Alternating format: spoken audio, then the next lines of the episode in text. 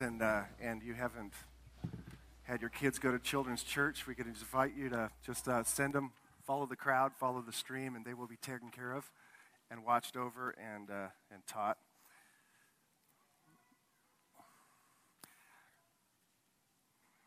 I realize that this morning we have visitors who have come to watch their children sing, and I hope you enjoyed that. Um, and because you are here visiting us, I just wanted to give you a, um, just kind of a heads up on what we're doing right now, and that is we take time each time each service to uh, to focus on the Word of God and to listen to what the Lord says through the Bible. And this morning we come to the end of a of a ten week series on the last day, um, focusing on the future. And there are a number of reasons why we have done that. One reason in particular that impacts our children is that our children are being taught that life here on this planet was a product of random chance. That is, it's an accident. And therefore, there's, there's no greater power guiding history, and so there is no purpose to it. And ultimately, um, the earth as we know it will succumb to the pressures of the physical universe and it will go out, which is a, a tragic way of looking at the future. The Bible, however, tells a completely different story that uh, life on this planet is not a random accident, that it is a divine intention of wisdom and that there is a hand that is guiding history, and that there is a purpose to history and a conclusion to history, and that is a completely different view. And that's one of the reasons that we have stopped and taken 10 weeks to look at what the Bible teaches about the last day or the future. So that's kind of where we're at, and you're catching the concluding message uh, for those of you who are visiting. There is really only one verse that I'm going to hover around this morning, which is at the very end of the Bible. In fact, it's the second to last verse. It's Revelation chapter 22, verse 20. Chapter 22, verse 20. I'll put it on the screen behind me in a few moments. But let me once again pray that the Spirit of God would speak to you through me and that you would hear his voice. Father, we stop and acknowledge and want to allow a time of rest before you to acknowledge that you are our creator and redeemer. That we were created in your image, and though we are fallen and though we are flawed, and that image has been distorted, you are a God who is rich in mercy and love. And through history, you have ordained and you have brought about our redemption through the sacrifice and resurrection of Jesus, and you have promised to us a home, a future that is certain it's not an accident, it's not a, a wish, but it's real. It's a hope that is certain. So we ask, oh God, as we bring this to a close, this series of messages, I just pray that you would inspire us with your greatness. I pray that you would make those necessary changes in our own hearts to see that the future does indeed matter, that it makes a difference in the present tense, that it helps us to be more loyal and devoted followers of Christ, that it helps us to find courage in the mission that you have given to us, and also the strength to love even when it suffers. And so we just ask this morning, will you please just dominate this time in your word and may your voice be heard. In the name of Jesus, I pray. Amen. Well, in some respects, this final message returns back to the beginning, um, to one of the first things that we looked at a wedding, a marriage. Um, it was 1992, January 8th, in the beautiful setting of Lake Tahoe in a small restaurant called the Swiss Lakewood that I got down on one knee and I proposed to then Deanna Johnson. And surprisingly, she said yes, to my relief. Um, but what I didn't know as a typical male is that once you pop the question and it's answered, a massive wheel is set in play that I wasn't prepared for called the massive wheel of wedding planning. I didn't see that coming. I mean, think of all of the things that go into s- setting a date to be married. Um, you search for the perfect day, the date. You look for the church in which you're going to be married. This church, my home church or her home church. Looking for the pastor. In our case, we wanted to use both pastors, my pastor and her pastor.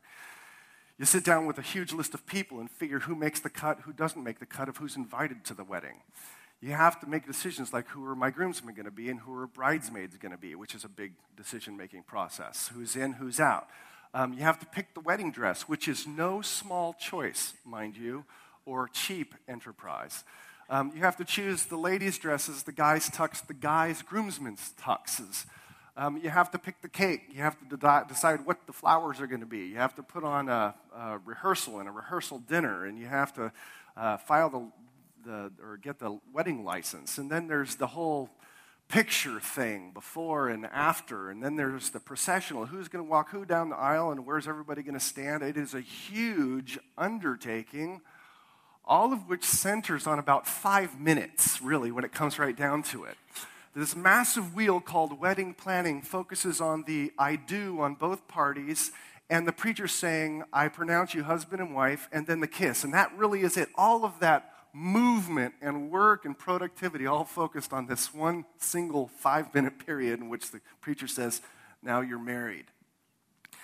Now you go along to go along with that, that massive work effort, which I'll just say, on my part, my wife lived in Washington, which meant she did the vast majority of it, and I lived in California, which was for me kind of nice.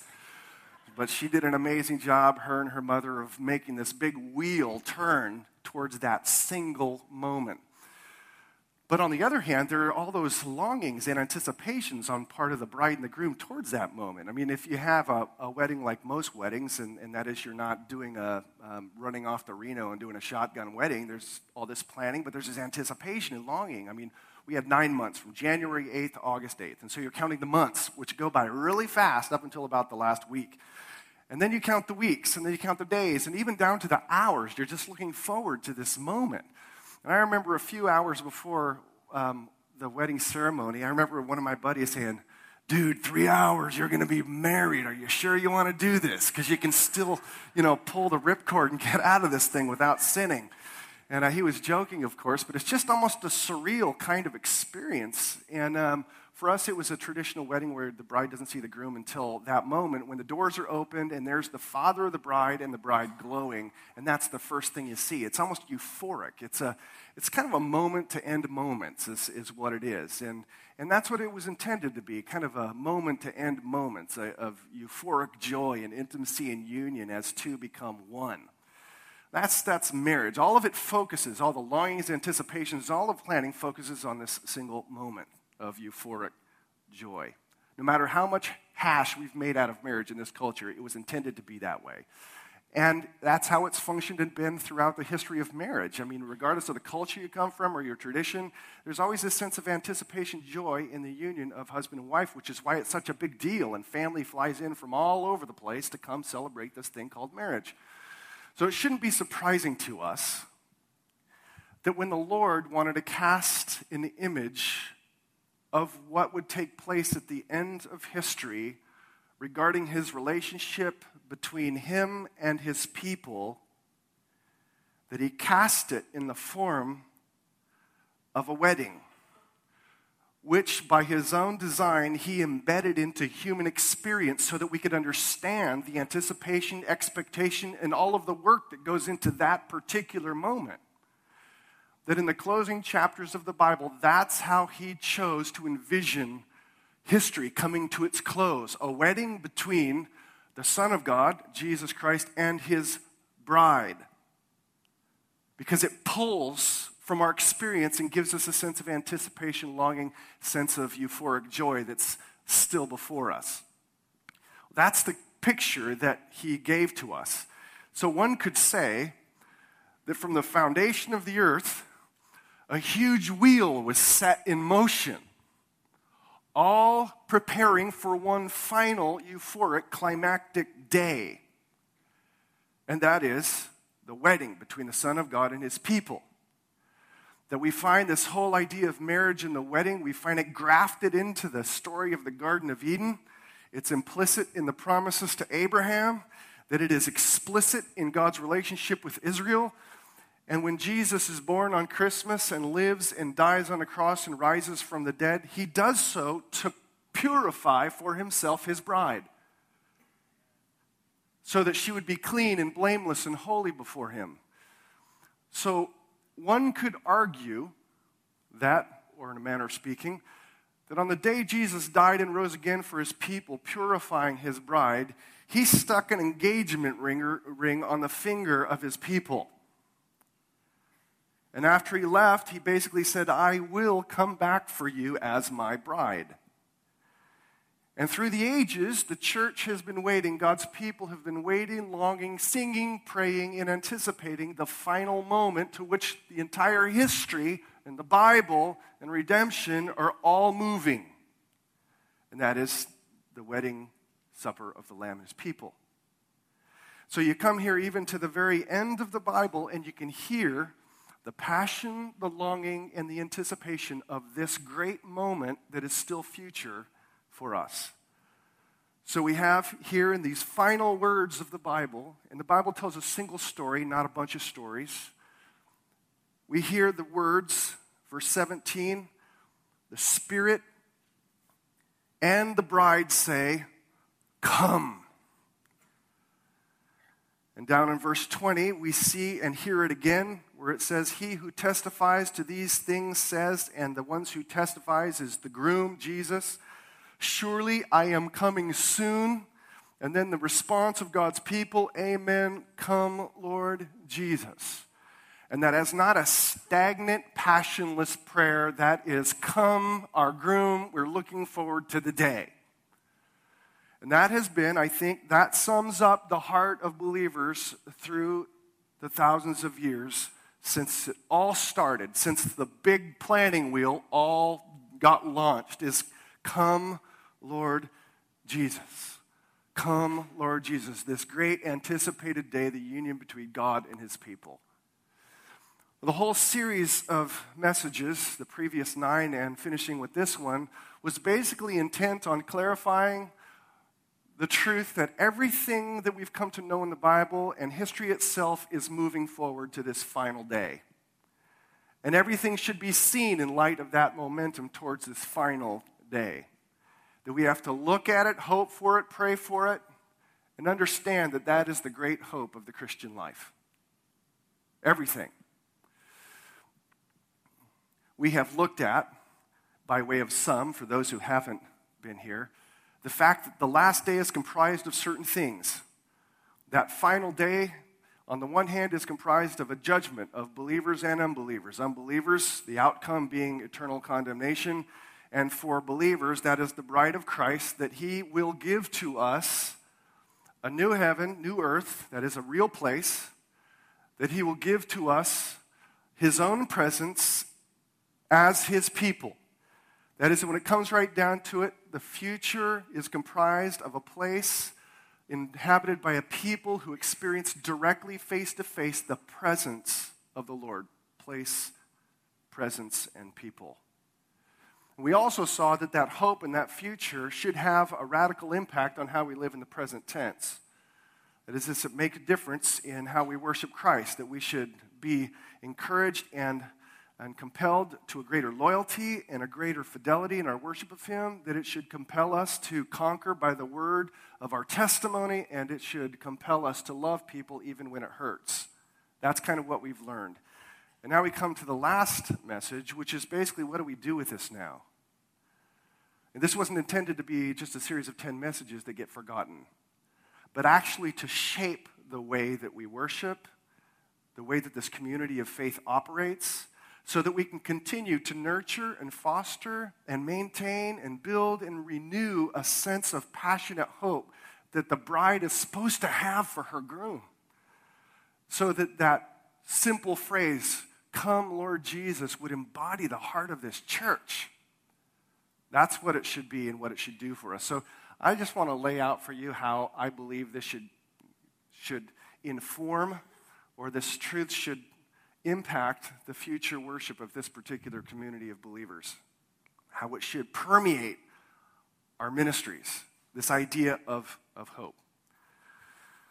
So, with that said, let me just offer you four ways that this should change in the future the dynamics of the ministry of this church. One is, is that hope must permeate the ministry of the word that is, in our preaching, in our teaching, and our study of the Bible, whether it's here in a bigger context or in a smaller context of a home or a class. The, this idea of the hope, the grand reunion, the wedding between the bride and the groom must permeate our teaching. It should be woven into the fabric of, of the preaching, teaching, and study of the Bible. Now, most, I think, in this church at least, are convinced that if preaching doesn't focus on the cross, which takes us back, that it really isn't Christian preaching. As I think most are convinced of that, that where there is no cross explicit in the teaching of the word and how it impacts practical things like marriage, forgiveness, or recovery from addiction, that in the end it's just teaching without gospel. And I hope that you would have, as Christians, an intolerance of crossless preaching. Because it all comes from and is founded on the cross and how it impacts our daily lives. I think most of you have that conviction. If you don't, you should. Because it's not Christian if it's not connected to the cross. What I want to say is just as the cross is fundamental to the teaching, preaching, and study of the Bible, so is the future. That it's not peripheral, it's not an optional thing, that is actually crucial and vital to the teaching, preaching, study, ministry of the scriptures. And where it's lacking, where there's where it's either the future and the hope that's set before us is either diminished or neglected, people will inevitably live for their best life now. Because there's nothing left to live for. So, part of our teaching, preaching, and study of the Bible has to constantly keep before us the hope, the hope, where we're headed, our future, the climactic event, face to face, bride and groom. That has to be woven into everything. That the cross is the Christ centered way by which we look at the cause of our salvation, but the consummation or the future, the reunion, is a Christ centered way by which we look at the glory of our salvation.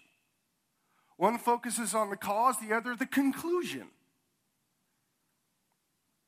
So we have to keep it constantly in the forefront of our minds in our teaching ministry at Parkway if we are to develop and foster a hope. Now, let me switch back to my own marriage experience and put this on a human level. Can you imagine for a moment if it's July 1992, a month before I get married, and my wife calls me from Washington and she says, Hey, sweetheart, what are you doing? And I say to her, I'm organizing a fishing trip for August 8th, the day of our wedding. She'd say, ah, Are you forgetting about something? Now, she wouldn't say it that nicely.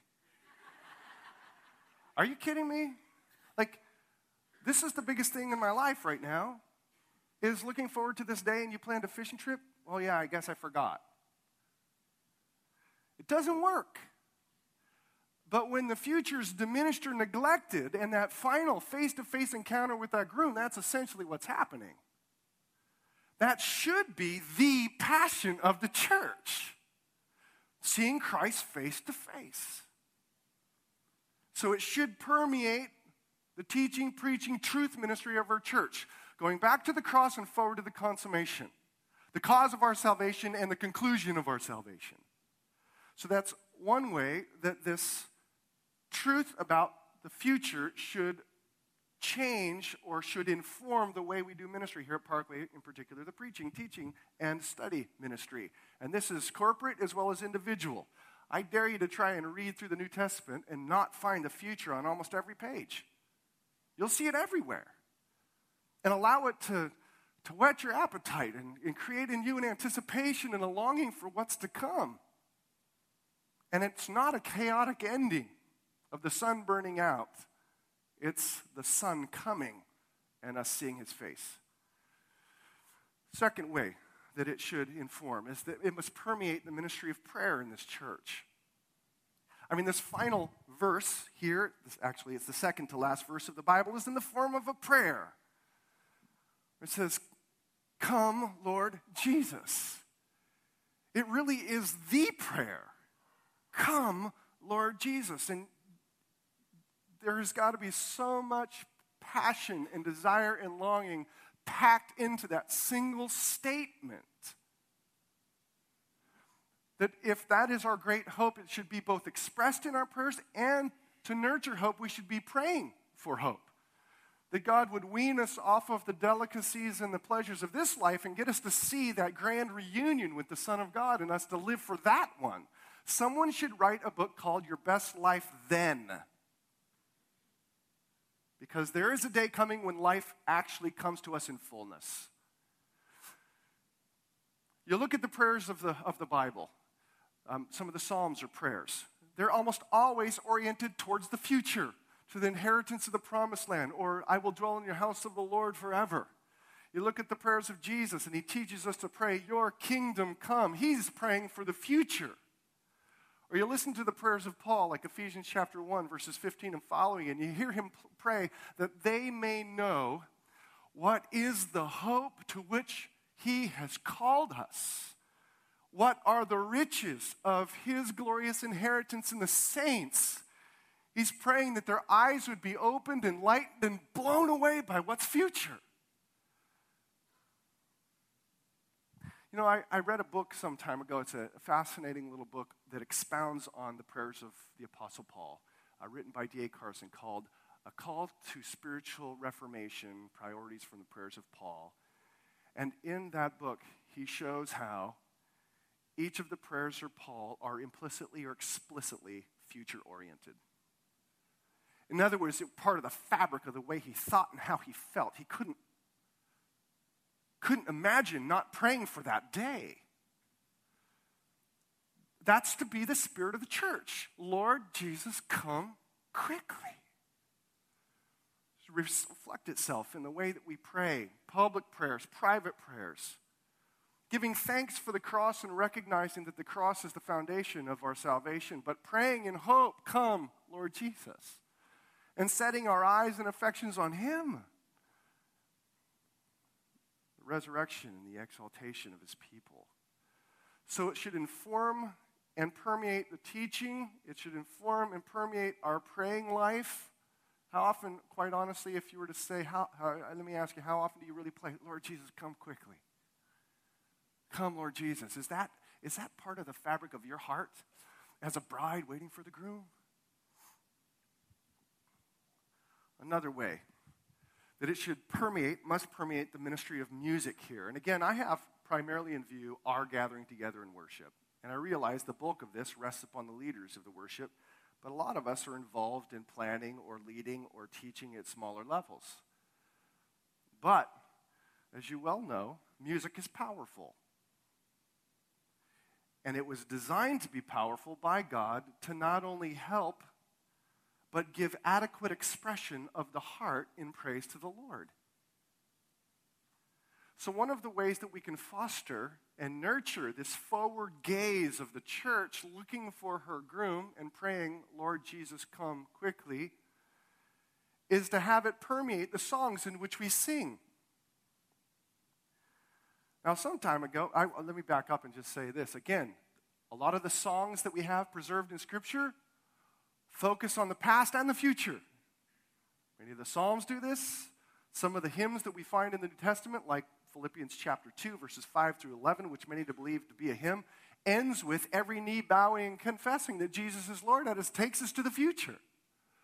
Or the songs that we find grafted into the, the Revelation, the final book of the Bible, are, are songs that take us back to the cross where the, the lion or the lamb had been slain to purchase for himself a people from every tribe, tongue, and nation, and also forward to his reign and his power and his, his deliverance of his people and the vanquishing of the beast and the harlot and all of the evil things you find in the book.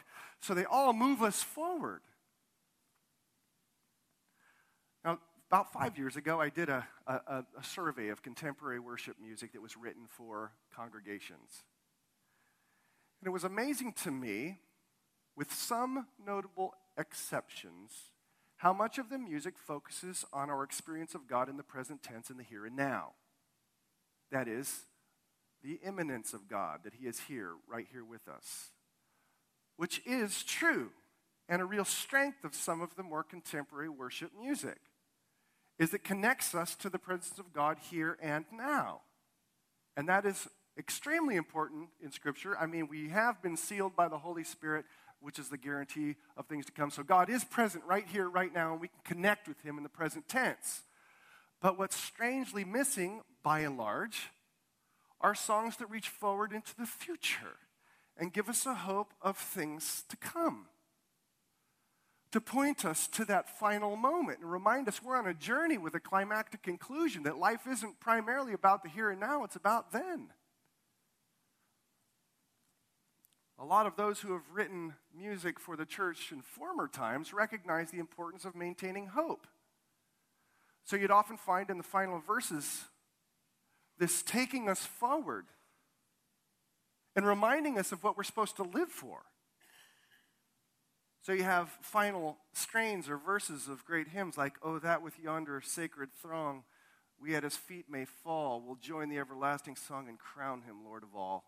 Did you hear that part? And oh, oh, that with yonder sacred throng we at his feet may fall.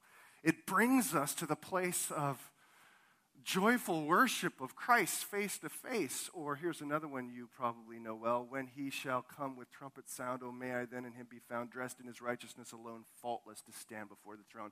It takes us future.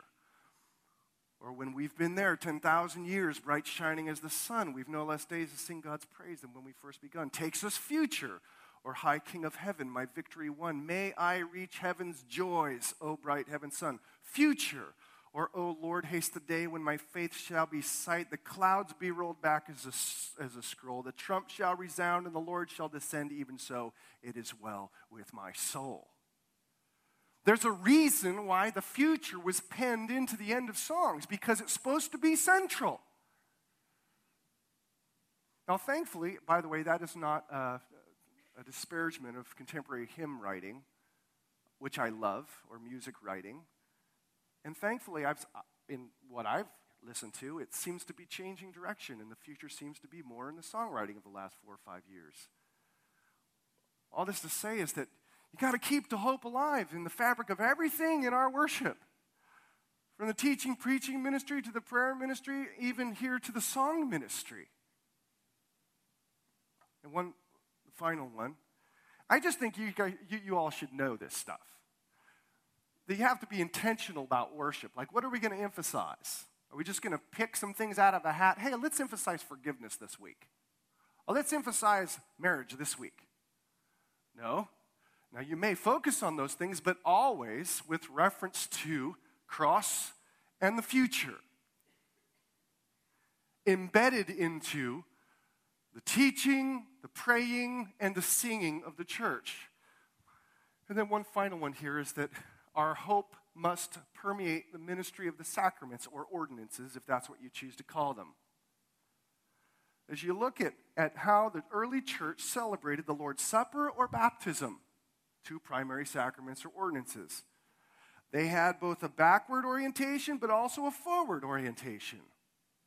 So, when it comes to the Lord's Supper, it points us back to his death on the cross, reminding us of the blood that was shed. But as, as often as we take it, we proclaim the Lord's death until he comes that it points us back to the original time where he held up the cup and then offered his life, but also forward to the wedding supper of the Lamb where we stand there with him face to face. So, why not bring both into view constantly?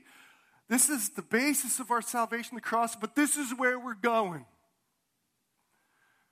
Or baptism. Uh, Romans chapter 6 tells us that baptism is a symbol of, of being raised up with Christ, which takes us back to his resurrection and in his resurrection, we are converted or regenerated. So it points us back, but it also points us forward to our resurrection. So seeing someone go down in the water and come up reminds us not only of the past, but the future when the graves are open and we spring to life and we meet the Lord. So bringing out both dimensions in these sacraments or ordinances. What I'm trying to show you is the future is embedded into everything in terms of how the early church worshiped. Keep looking forward, keep looking forward, keep looking forward. Even in the early church, this isn't so much in the Bible, this is extra biblical literature. But even when the early church sought to sum up the Bible in the earliest creeds that we have, the Apostles' Creed and the Nicene Creed, one from the first, second early third century and the other from the fourth century. And the reason, by the way, that they formed these creeds was because people didn't have Bibles like you and I. So it needed a way in which people could memorize the essential truths of the Christian faith and be able to discern the difference between heretical faith versus true faith. So they memorized these little statements. And not only did they memorize them, but they would say them in the congregation um, in unison to remind themselves of the central core truths of the Christian faith. And you know what's in each one of those creeds? The future. Each time they would be reminded of what's to come. So you have at the end of the Apostles' Creed, you have, I believe in the resurrection of the body and the life everlasting. Amen. This has been repeated by the church, our brothers and sisters, for nearly 18 centuries. And it's interesting that they wanted to, when they distilled down the entirety of the Christian faith into a memorizable pairing of sentences, that they chose to include the future. That's how important it was for them or the end of the Nicene Creed, which is even more elaborate. He shall come again with glory to judge both the quick and the dead, whose kingdom shall have no end. I look for the resurrection of the dead and the life of the world to come. Amen. And it was repeated and has been repeated for nearly 16 centuries. That's how vital and essential the future was to the church through its time. We live in a day which is focused on the now, in the present tense, and the present pleasure. But the church has to lift its eyes and in part by recovering the future in our preaching, in our praying, in our singing, in our sacraments, and even in the recitation of these ancient creeds to remind us that our future is final, wonderful, and that's where we're headed and that's what we're living for. And if you don't live for that, you're going to live for today and you're going to be unfaithful. That's how important it is. The simple point of this, the future, the hope, it needs to permeate everything we do in this body of believers. Where two or three are gathered, let the future be reflected upon and let it be encouraged. In our studies, in our private study, personal study, or group study, let it be something that lives and breathes in us. Because then you'll find a reason to stick with your marriage because it's not about right now, it's about then. You'll find a reason to forgive people because it's not about right now, it's about then when things will be resolved. So, where that is in your heart and in your lives, you will find the strength in the present tense to live, but only as you look toward the future. That's how important it is. And the one who captures, I think, the essence of this final climactic face to face encounter I want to read this to you because it gripped my heart. And I'll close with this. This is a, uh, taken from a meditation upon God by Charles Spurgeon, one of the greatest preachers, arguably, from the 19th century. And he writes about the future. I want you to listen to this.